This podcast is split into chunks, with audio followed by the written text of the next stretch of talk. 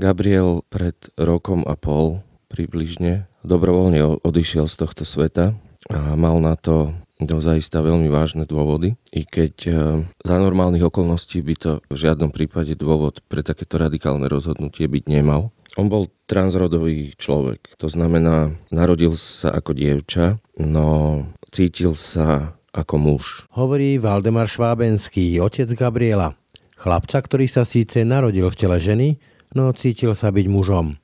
Jedného dňa ale už Gabriel všetky tie tlaky spoločnosti naokolo zvládnuť nedokázal a tak od nás odišiel. Strach z e, inakosti takéhoto typu je úplne iracionálny a vôbec nemá žiadne opodstatnenie, ale ja verím tomu, že ľudia sa boja toho, čo nepoznajú. No a potom je tu ešte tá ďalšia rovina, že vlastne ten strach je akoby priživovaný tým, čo tí ľudia považujú za autoritu a to môže byť církev, povedzme, lebo dosť veľa toho nenávistného materiálu pochádza práve od ľudí, ktorí sú buď predstaviteľmi církvy alebo majú nejaký background tak takéhoto typu za sebou. Keď ešte Gabriel žil, tak mal si tento typ obáv? Samozrejme áno. Zo začiatku určite nie, lebo ten štart toho celého je sprevádzaný nejakým druhom takej akoby pozitívnej eufórie a očakávania len toho dobrého. Ale človek akoby ide ďalej v tom a zrazu začne vnímať celé spektrum toho, čo sa okolo neho deje, tak sa začne brodiť aj tou špínou a zrazu si uvedomuje, že vlastne aha, veď to nebezpečenstvo bezprostredne hrozí aj,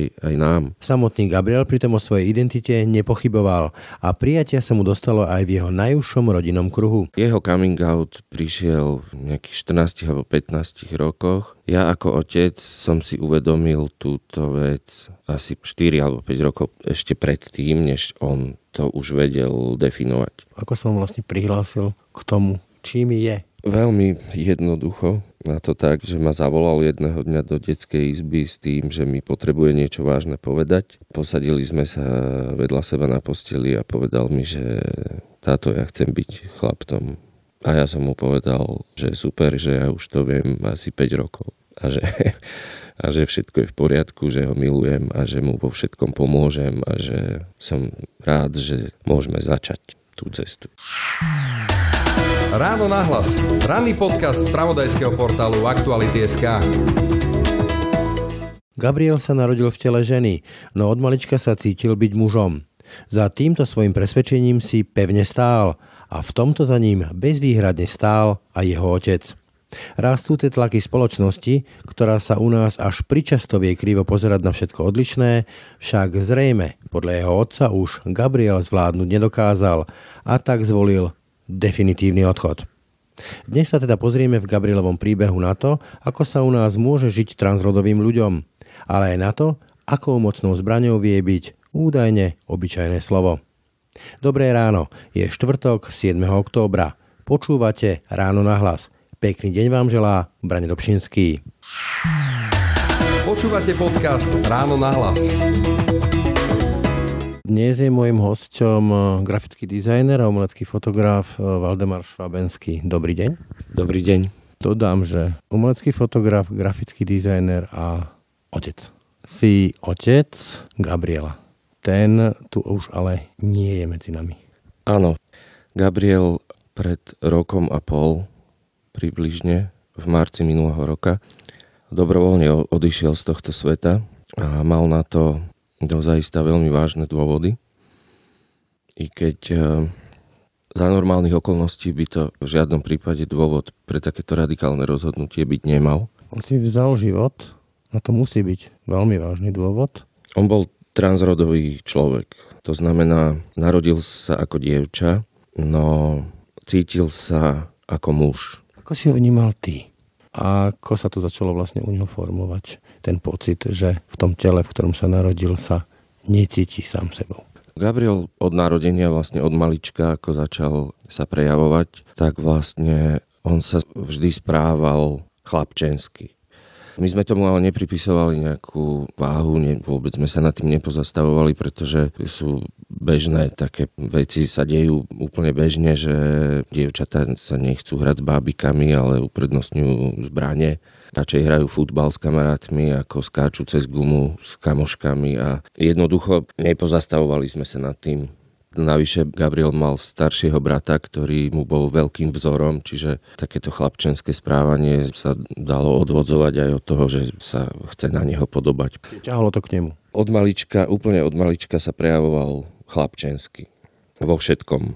Ale v tej dobe, keď bol Gabriel malý, tak vlastne povedomie o nejakom transgenderizme alebo vôbec o LGBT témach sa v tej dobe Mediálne sa to neriešilo takmer vôbec a ak áno, tak povedzme, že na takej úrovni senzácií, viac menej. Zaramcujem, že vlastne to je 20 rokov dozadu? Áno, je to 20 rokov. Čo sa narodil? Áno. To sa práve chcem opýtať, že ty si otec, ty si ho miloval bez ohľadu na to, ako sa on definoval, s čím sa hral a kam ho to ťahalo, ale príde škôlka a potom príde škola a tá, ako sa tomu hovorí, ťa zrovná učitelia a učiteľky, ktorí nemusia mať to pochopenie, spolužiaci, ktorí radi tak povediať ostrakizujú, proste kto je iný, tak e, je predmetom výsmechu. Dialo sa to? Áno, máš pravdu, ale my sme sa s týmto našťastie nestretli, pretože to obdobie škôlky a základnej školy, tak tam takisto ako my, ako rodičia, tak si myslím, že ani to okolie nejako veľmi nerieši to, že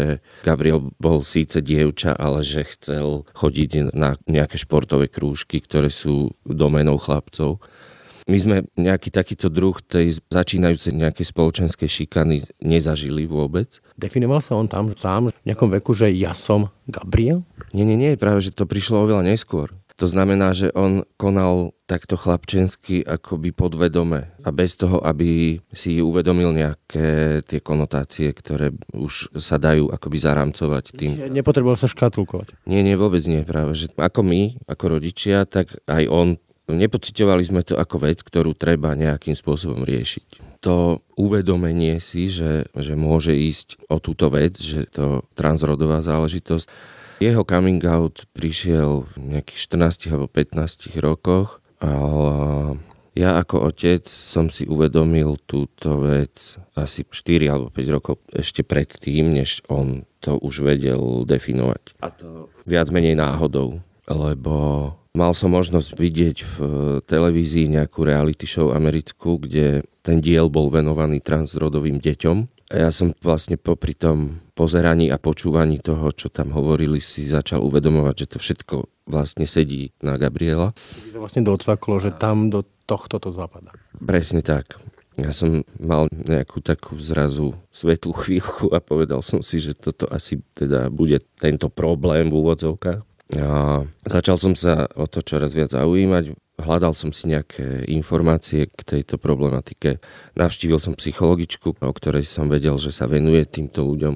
A pýtal som sa jej teda, čo robiť, ako máme pokračovať v tom ďalej, lebo to, že sa náš vzťah nezmení, že budeme Gabriela milovať rovnako ako predtým a že vlastne budeme stále stáť za ním, to sme vedeli ako rodičia. Ale ako sa k tomu postaviť spoločnosti, musel riešiť ako otec. Pravdepodobne si si uvedomoval, že asi to nebude mať jednoduché.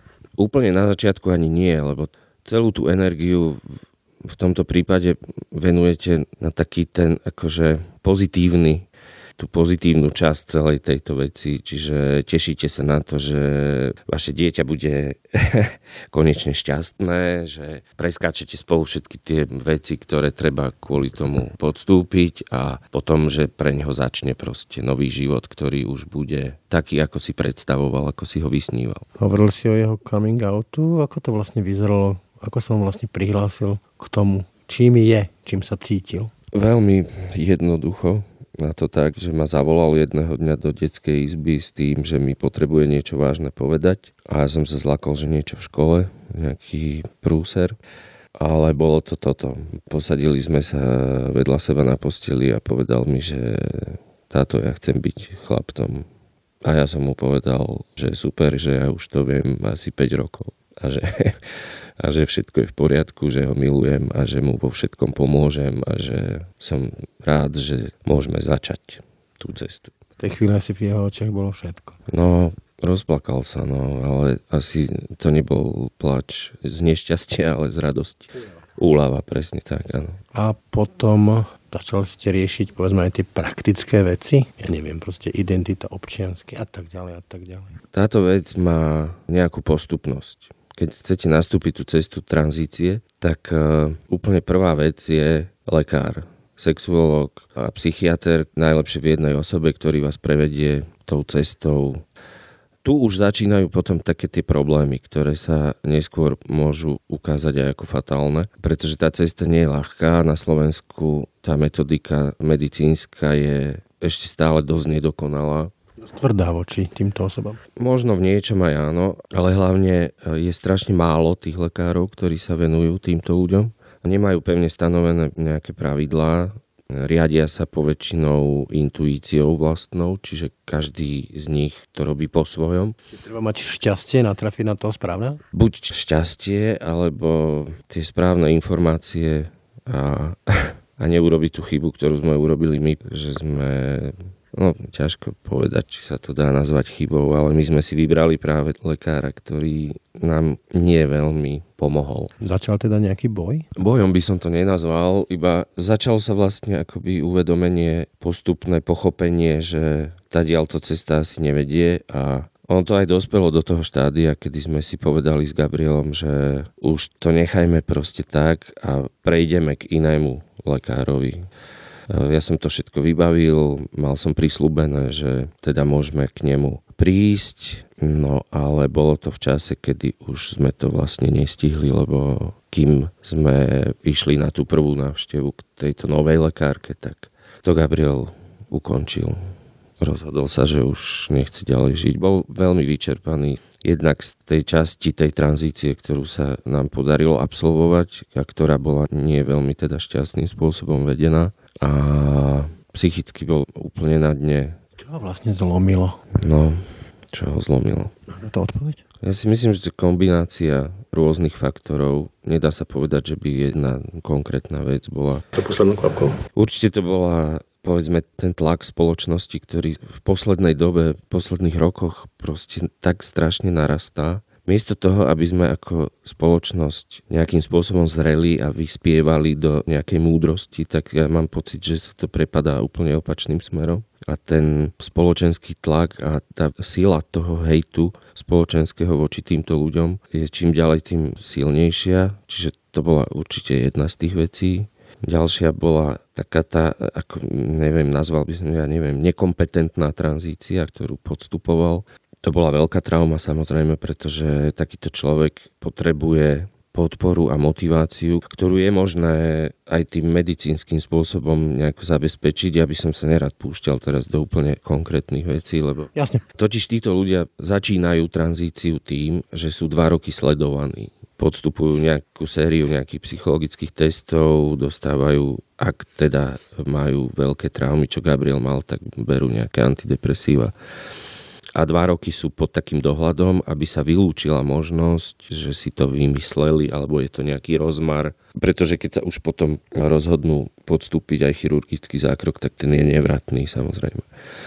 Dôležité je, že počas tej dvojročnej terapie sledovacej, ako to ja nazývam, je celkom ako možné nasadiť povedzme aj hormonálnu liečbu, ktorá umožní tomu človeku cítiť sa viacej tým želaným pohlavím, splín s tým telom, ktoré si želá, o ktorom sa cíti ako on. Áno, keď je dievča, povedzme, dostáva nejaké hormóny, ktoré podporia tie mužské rysy, po ktorých on túži, že povedzme začne zarastať alebo prestane menštruovať a nebudem to vymenovávať, tak e, získa sebavedomie a zrazu je pre ňoho oveľa znesiteľnejší ten život a to čakanie na, na, na to finále. Ty si hovoril o jeho traumách a o sile hejtu.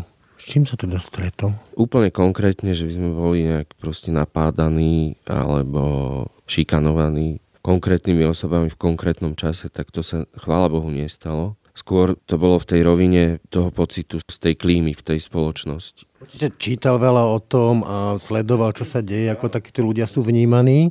Toto je tá pointa? Áno, samozrejme, že bol na všetkých tých sociálnych sieťach, kde je to cítiť najviac. To je hlavný mediálny kanál, ktorým sa to šíri, podľa mňa. Tam sa ľudia odbrzdia v tej nenávisti a v zlosti. Presne tak. Majú pocit, že tá anonimita internetu im dáva nejakú, nejaký mandát na to, aby boli čo najhlúpejší. ale Gabriel chodil na umeleckú školu, kde je tá klíma oveľa priaznivejšia pre takýchto ľudí. Takéto inakosti sú v týchto umeleckých prostrediach väčšinou oveľa lepšie prijímané ako v iných.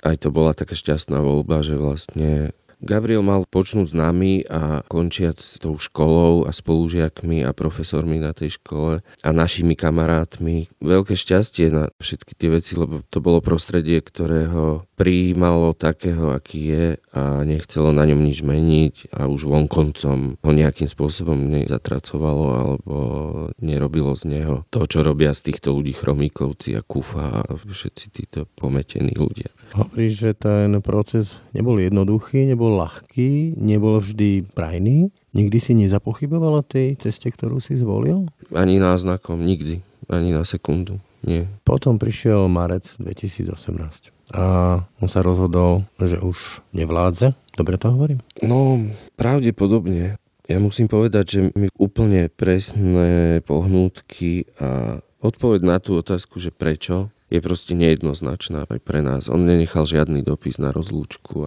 Vychádzam len z toho, že my sme vlastne boli v takom ako veľmi úzkom kontakte a veľmi, veľmi veľa sme sa rozprávali na tieto témy a stále sme akoby rozoberali tieto veci a keď premýšľam nad tým, že prečo sa to stalo, tak môžem vychádzať iba z toho, čo sme si povedali. A to je to, čo som už spomínal. Proste kombinácia tých vecí, ktoré on tak strašne ťažko znášal. Bol to veľmi citlivý človek. Strašne sa ho dotýkali všetky veci. On bol ten typ človeka, ktorý sa rozplače pri správach, keď vidí, že niekto niekde trpí Proste on strašne osobne bral takú tú zlobu sveta a všetky tieto veci. Som presvedčený, že odpoveď na otázku prečo zrejme neexistuje. Napriek tomu, som otec.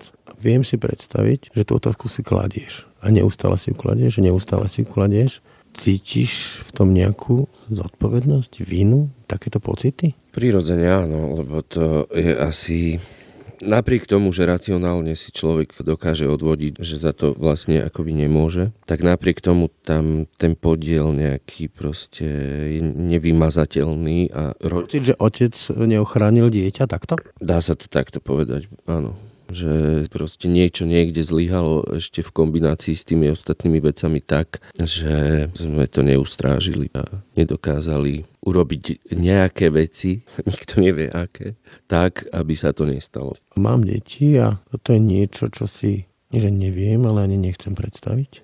Zobudíš sa jedného dňa, tešíš sa, že sa s ním zase porozprávaš a zrazu príde správa, že, že sa s ním už neporozprávaš. Ako sa ten pocit dá uniesť? Na to nemám odpoveď. Neviem. Prvé dni a týždne a možno aj mesiace ste ako v nejakom tranze. To je len taký automatický režim, nejaký autopilot, ktorý vás drží na nohách a neviem, potom asi čas chce to čas, proste čas hojí veľa vecí a aj keď toto je niečo, čo sa nezahojí nikdy úplne, ale Asi tak by som to uzavral, že ja nemám fakt na to odpoveď, neviem, ako sa to dá prežiť.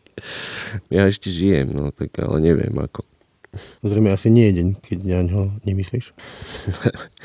nie je minúty, keby som na neho nemyslel. Múdre knihy hovoria, že je takých 5 fáz trúchlenia, popieranie, hnev, smutok, až napokon príde je taký film All the Jazz sa volá. Bob Foss. Bob Foss, áno, režisér. A v tomto filme je veľmi krásny monológ presne na túto tému, takže odporúčam všetkým si to pozrieť. Myslíš si, že s niečím takýmto sa dá zmieriť? Možno je aj otázka, že akým spôsobom sa definuje ten pojem zmierenie, pretože zmieriť sa s tým, že sa vám dieťa zabilo, v zmysle tom, že si jedného dňa poviete, že a tak stalo sa to, no čo už idem ďalej, tak to sa asi nedá. To je pre mňa niečo nepredstaviteľné.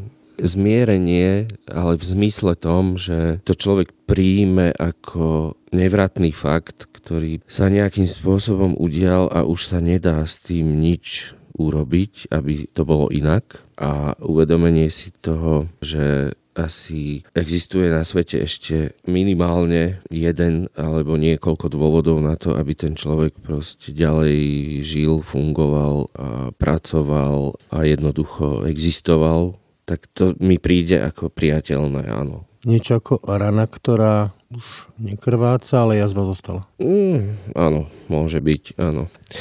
Pre mňa je tou motiváciou pre to pokračovanie vlastne akoby taký odkaz, ktorý Gabriel tou svojou smrťou zanechal. Si zorganizoval aj festival, každý rok ho organizuješ? Áno, teraz bude druhý ročník vlastne v marci je to festival, je to festival transrodovej kultúry, čiže je to festival, ktorý má za cieľ tým, že sa deje a svojou dramaturgiou otvárať témy okolo LGBT komunity a priniesť do tej spoločnosti vlastne protiváhu, protipol tej nenávisti a tomu, čo sa vlastne akoby deje zlé Nemám povedomie o tom, že by nejaká takáto akcia sa ešte niekde inde na Slovensku diala, čiže myslím si, že sme v tomto zatiaľ solitéri, ale bol by som rád, keby vlastne ten festival inšpiroval aj týmto smerom. Ja keď som si pozeral minulé nejaké prieskumy, tak e, ma šokovalo, že Česko a Slovensko v rámci európskych krajín prepadli vo vnímaní LBGT komunity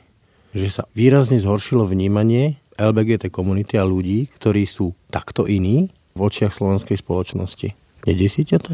To je správne slovo, áno, desí ma to. Človek by očakával, že tá spoločnosť tým, čím je akoby staršia, tak bude napredovať tým pozitívnym smerom, že bude proste zrieť a múdrieť.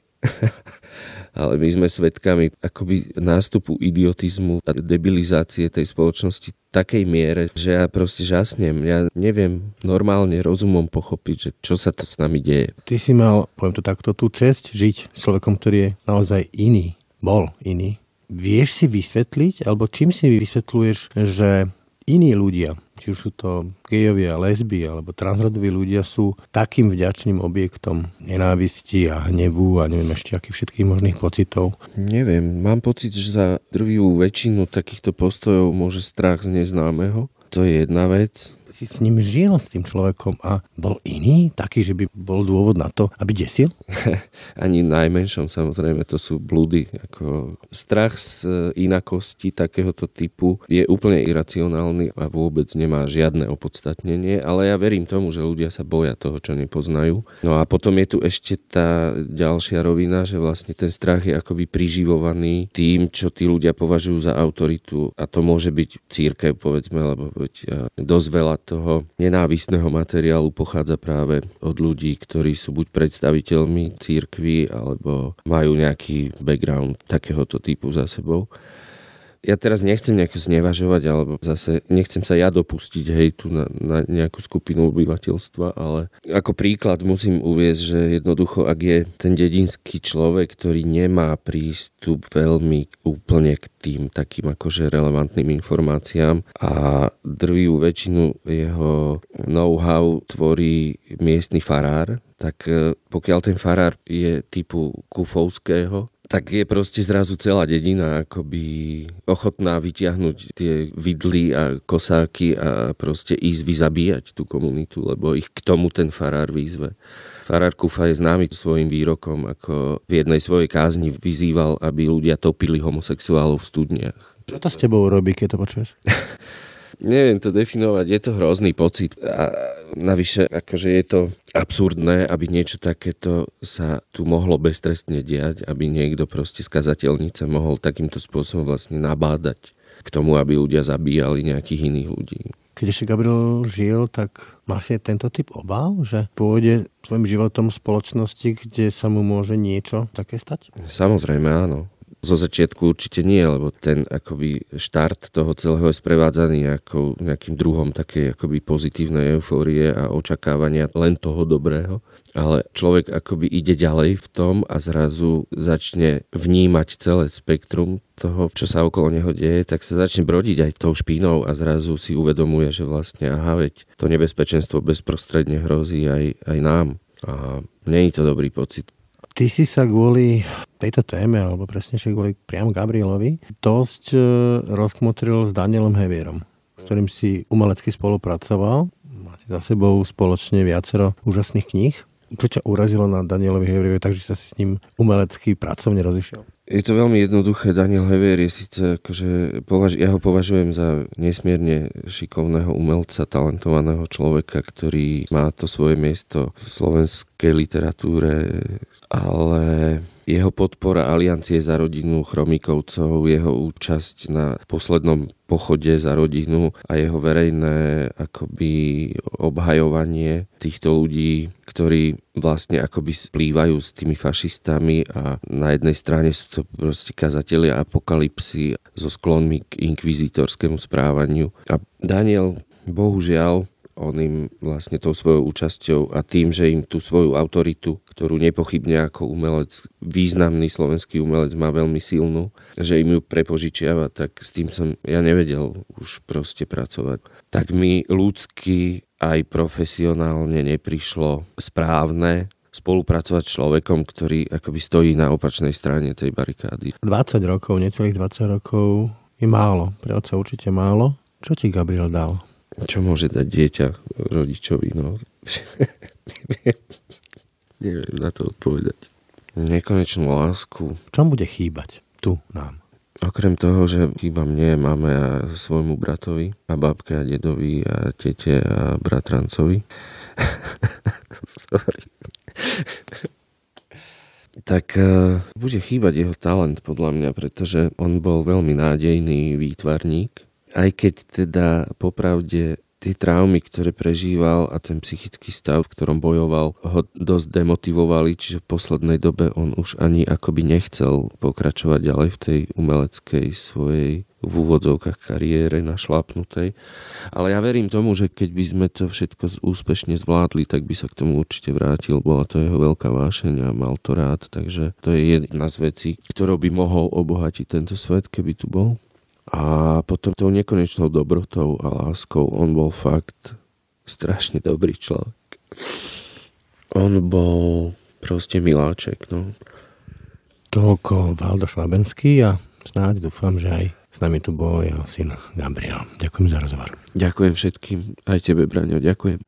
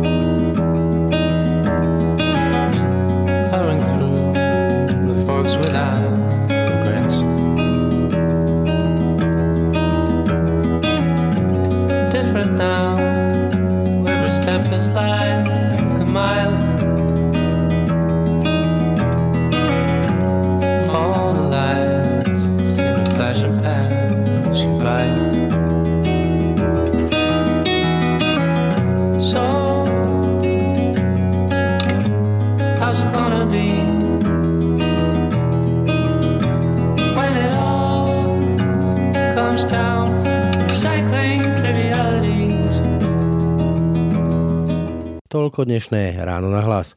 Počúvajte nás každé ráno na webe aktuality.sk lomka podcasty. Pekný deň a pokoj v duši praje. Brane Dobšinský.